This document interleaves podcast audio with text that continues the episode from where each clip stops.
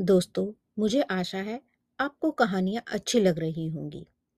तो आज विक्रम बेताल की छठी कहानी शुरू करते हैं, जिसका नाम है पत्नी किसकी?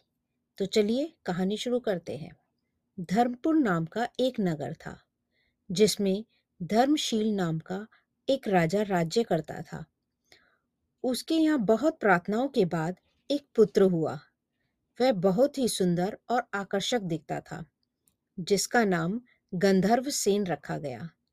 जब वह विवाह के योग्य हुआ तो बहुत सारी राजकुमारियाँ उससे विवाह करना चाहती थी, लेकिन गंधर्व सेन को कोई भी लड़की पसंद नहीं आती थी। गंधर्व सेन काली माँ का बहुत बड़ा भक्त था। वह रोज माँ के दर्शन के लिए मंदिर जाता था। जब एक दिन वह मंदिर से लौट रहा था तो नदी के किनारे एक धोबी की लड़की को कपड़े धोते हुए देखा और वह लड़की गंधर्व सेन को बहुत अच्छी लगी। उसे देखते ही वह उससे प्यार करने लगा। पर वह उस लड़की से बात नहीं कर पाता था। एक दिन उसने काली माँ के मंदिर में यह प्रतिज्ञा की कि अगर वह लड़की उसको मिल जाए तो वह अपना सिर उनके चरणों में चढ़ा देगा। वह उस लड़की के बारे में सोचता रहता वह उस लड़की के बारे में सोचता रहता और वह बीमार पड़ गया। गंधर्व सेन की बीमारी की बात सुनकर उसका मित्र उससे मिलने आया। वह दोनों बहुत ही अच्छे मित्र थे। गंधर्व सेन ने अपने मित्र को बताया कि अगर उस धोबी की लड़की से उसका विवाह नहीं हुआ तो वह मर जाएगा। तो वह मित्र गंधर्व सेन का विवाह का प्रस्ताव लेकर उस लड़की के घर पहुँचा। उसके पिता को सारी बात बताई।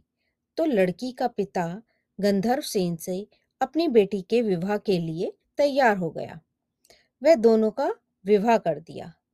वह दोनों शादी के बाद खुशी खुशी रहने लगे। पर अचानक एक दिन गंधर्व सेन को याद आता है कि देवी माँ के सामने उसने एक प्रतिज्ञा की थी।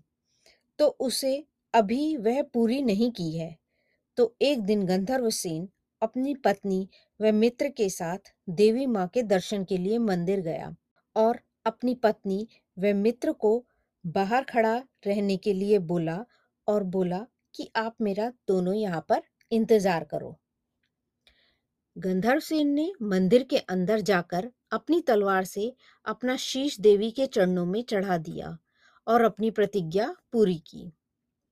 परंतु मित्र और पत्नी बाहर गंधर्व सेन का बहुत देर तक इंतज़ार कैसे करते? तो मित्र ने अंदर जाकर देखा कि गंधर्व सेन ने अपना शीश काटकर माँ के चरणों में रख दिया है। यह देखकर मित्र घबरा गया।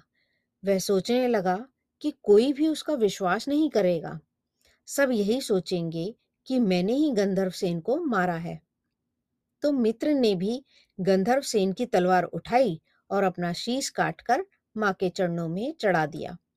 वहाँ बाहर गोवर्धन की पत्नी दोनों का इंतज़ार करके थक गई। तो वह मंदिर की ओर अंदर गई और उसने देखा कि दोनों के सिर कटे हुए मंदिर में पड़े हुए हैं और बहुत रोने लगी।